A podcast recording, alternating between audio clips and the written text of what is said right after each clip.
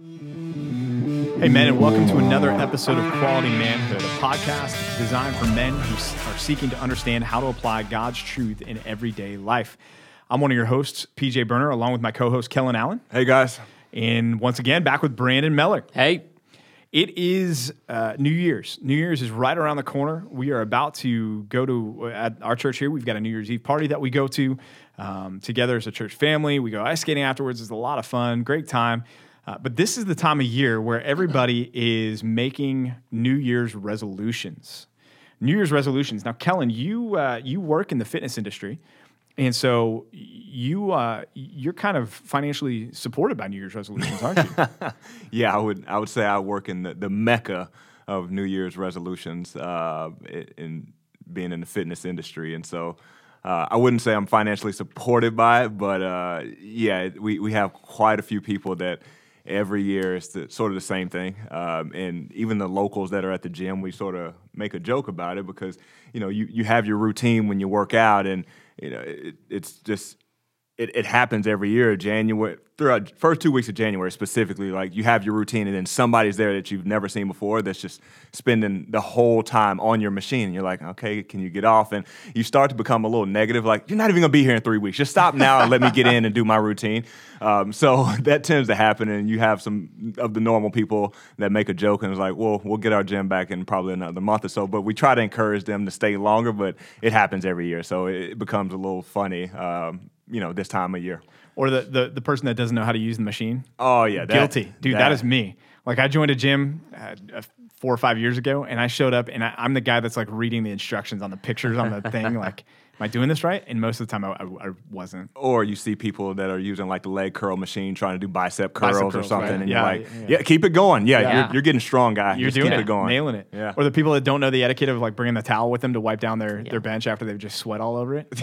yeah, those yeah. Are, those New are your New Year's resolutions. Man, that's fun. Hey, Gym Stereotypes by Dude Perfect on YouTube. That one it's is a great hilarious. video. That's very accurate of what happens. Yes, for sure. I'm the guy on that, by the way. That at the end when they're like, "Dude, let's go get some cake or whatever," and they're like, "Dude, we just worked out." I earned That's it. I, I know. Yeah, I know. I earned exactly. it. Like that's why I hit the Yeah, gym. I'm- yeah. I hit Come my my treadmill or my bike because I'm like I'm, I'm creating a pocket so Yeah, that later I can have that dessert. Why else are you and it's a wash. That's how it works, That's right? exactly how it works. Kellen mentioned with New Year's resolutions, you know, with the, whether it's the gym or whatever. So often, so many people uh, they just give up. It's like they, you start with such high motivations. I'm going to go to the gym every day at 6 a.m.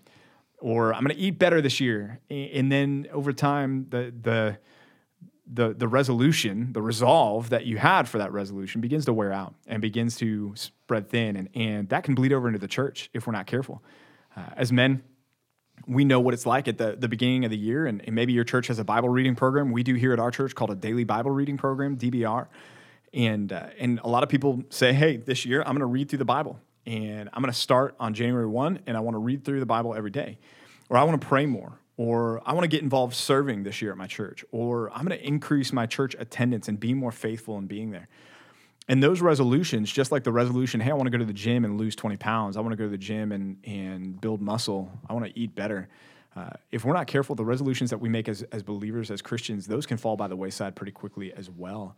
And so, what advice uh, would you men give to uh, a guy who's out there listening who maybe every year he, with every good intention and in, in the integrity of his heart, says, I want to read through the Bible, but really struggles to make it through, you know, that that Numbers Deuteronomy section of his uh, his daily Bible reading routine. Yeah, and that's I mean it's real, and we have people that it, it happens to all the time. And uh, the advice I would would give is, two things specifically: is wherever you stop, if you miss a day, if you you know miss a week, then pick it up right then and there. And then secondly, don't go about it alone. Uh, as you get ready to make that resolution to complete the DBR and and read the Bible cover to cover, take somebody with you, get an accountability partner. And what that'll do is is allow you to, you know, operate sort of as a team, right? And so it's not just about if you don't do it, then nobody else knows, and you know you, you just didn't do it. When you have to check in with somebody every day to say, "Hey, I, I read the Bible, I read my DBR today," um, in in progress to get through the whole entire Bible, then that just that helps you helps you out more. And there's some accountability there, and then there's also uh, from a, an understanding and a comprehension standpoint, somebody that can check in to say, take it a step further. What did you get out of the Bible today? So we're just not you know listening to it, but really not uh, comprehending and, and being able to apply God's word.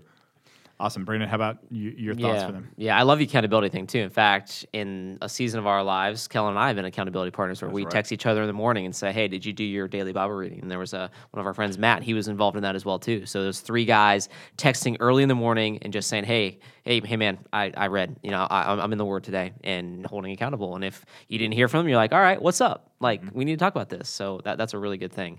Uh, audio, right? Listen to listen to it in, in, in your headphones. Listen to it while you're driving. Use the Dwell app. We've talked about this in the past. Redeem, you know, go back listen to our redeeming dead air episode if you missed it. Episode You- one. yeah, episode one. Back back to the start. That's right.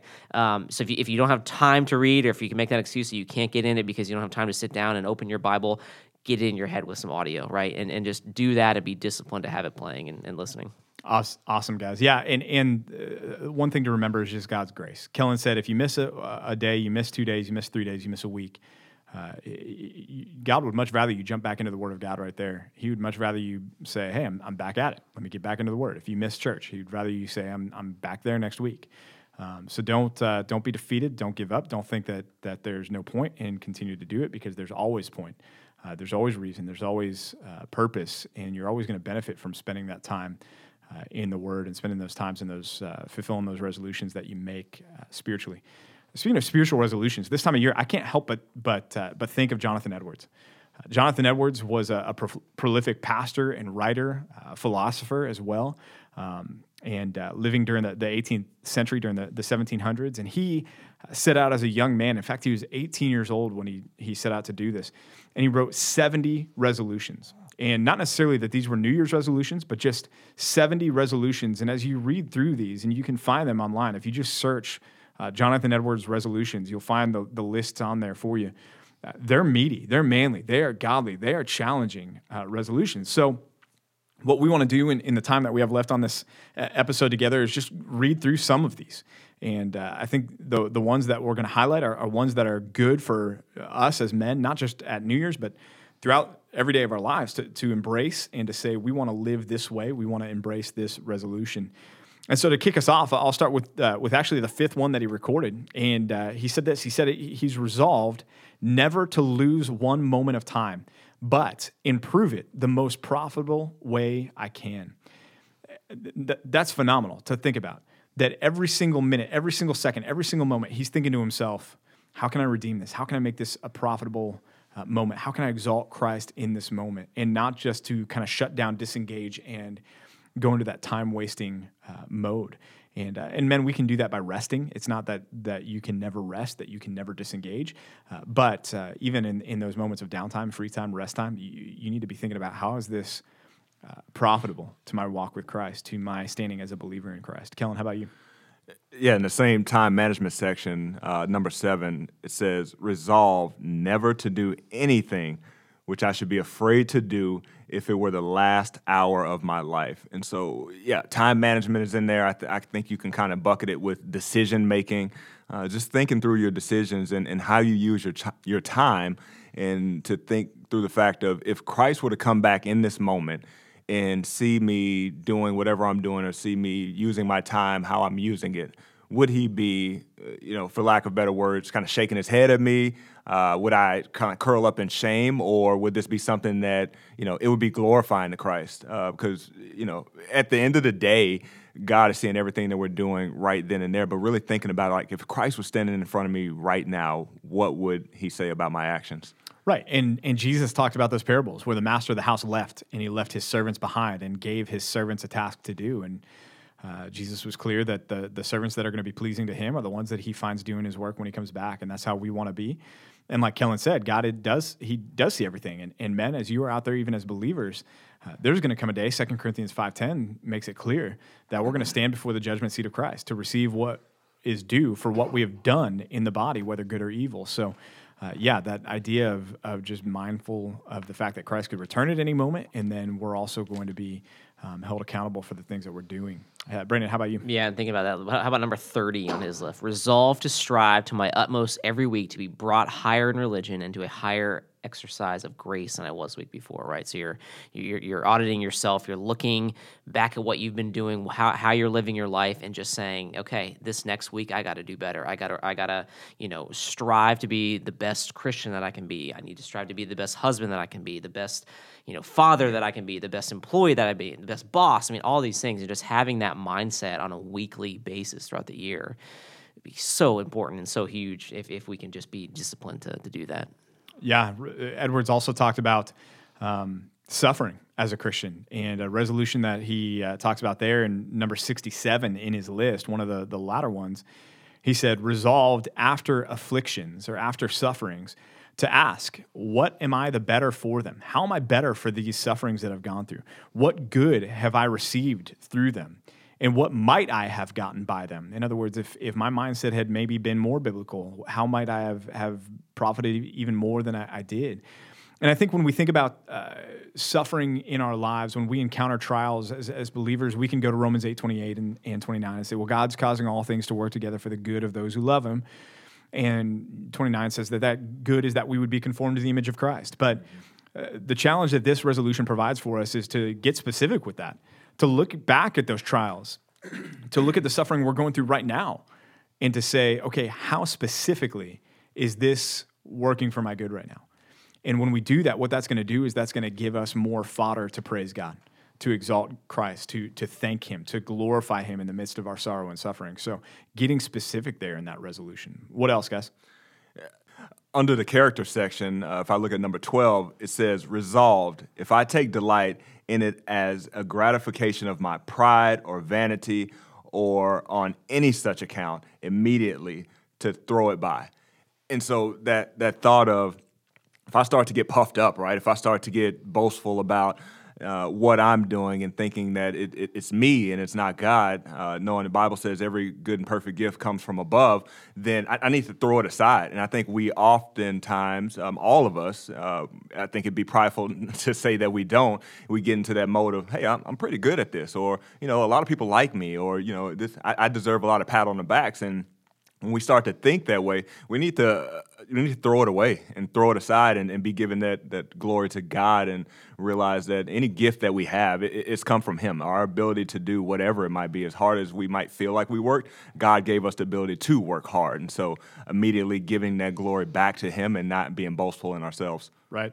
How about, how about this one, number 20? Resolve to maintain the strictest temperance in eating and drinking. I like Ooh. eating. Ooh. Yes. Yeah. That's tough. So that's the anti-gluttony. That's resolution. right. That's right. And and I mean that's a, that's the thing, right? Overeating or not eating healthy. You know, you know, it, that's I mean that's the common thing when you go into a new year, right? Here's right. Jonathan Edwards so many years ago writing about that. You know, and we gotta that's important. We gotta look at that and, and, and assess where we're at in our lives and how we're acting with food and with drink. Yeah, no, no, I don't think Spurgeon, who's one of his contemporaries, I don't think he would have echoed Edwards' sentiment no. on that. Spurgeon was the Prince of Preachers, and he was rather uh, rotund in uh, in appearance slightly. on that. So, yeah, here's one uh, about the scriptures that Edwards wrote. He valued spending time in the Word of God as well, and wanted to resolve to do that. Number 28, he says, resolved to study the scriptures so steadily, constantly, and frequently as that I may find and plainly perceive myself to grow in the knowledge of the same. That intentionality, Brandon, you were talking about that a little bit earlier with if we're listening to the Word of God, making sure that we're doing that intentionally. Guys, when you study the, the Word, when you read the Bible, it needs to be more than checking a box. You need to be reading it like Edwards is talking about here, so that at the end of the day, at the end of a week, at the end of a month, at the end of the year, you look back and you say, wow, I've grown so much in my knowledge of the Word because of how intentionally I've been spending time in the Word and how consistently and constantly I've been in the Word. Uh, so yeah, I mean Edwards was uh, was there with us on eating and drinking, like you said, Brandon, but also on you know reading his Bible. That's something that's uh, that's not a, a, new new struggle, new concept. Yeah, uh, one more that I'll throw out there is in the the suffering section, uh, number ten. It says, "Resolved when I feel pain to think about the pains of the martyrdom and of hell."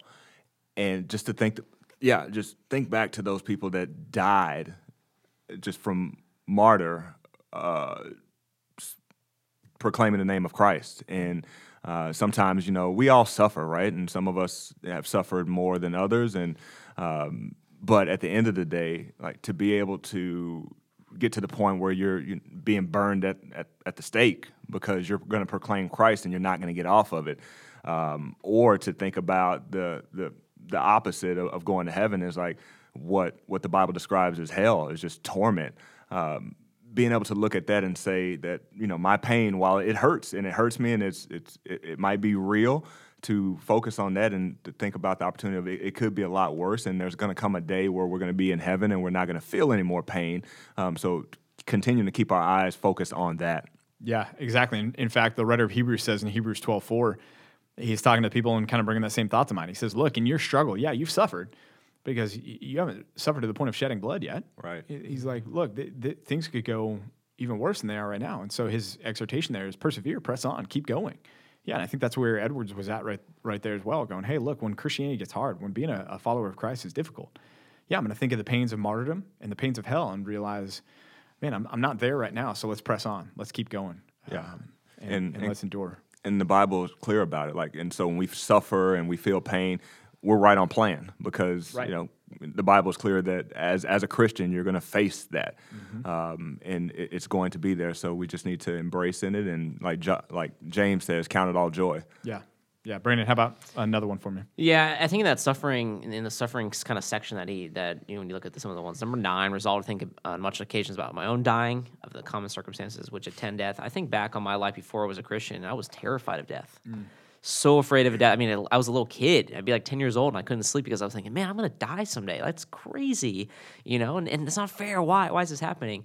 And then to become a Christian and to understand that, you know, to, you know, to die is gain if, if, if you live in Christ, you know, and so to, to have that as a resolution to think about your own mortality, to think about dying someday and the and the, the circumstances about that, that's a healthy thing, right? Because mm-hmm. if we're focused on that eternal, you know, the, the the eternality of our death and what that means, how are we going to be living in the now, right now, right? If we keep that at the forefront of our minds, so that's just that's brilliant. It, it, it's so you know that that's such an important thing to think about, even though it seems a little morbid to be thinking about your own death.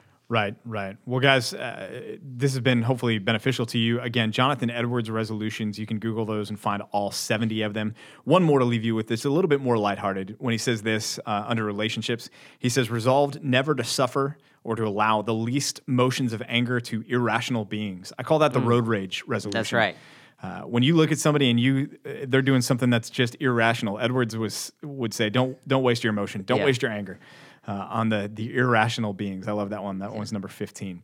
Yeah, Jonathan Edwards resolutions. As you guys are thinking about the new year, which is literally right around the corner, uh, we we pray and and uh, and we'll continue to pray that you're resolving to be uh, more faithful, uh, more consistent, more um, devoted to your walk with Christ. We, we pray that this next year will be your godliest year that you've had to date. We pray that Christ will continue to do a great work in you over this next year, and we look forward to walking through it alongside you uh, as you continue to uh, hopefully tune in and listen to this podcast with us.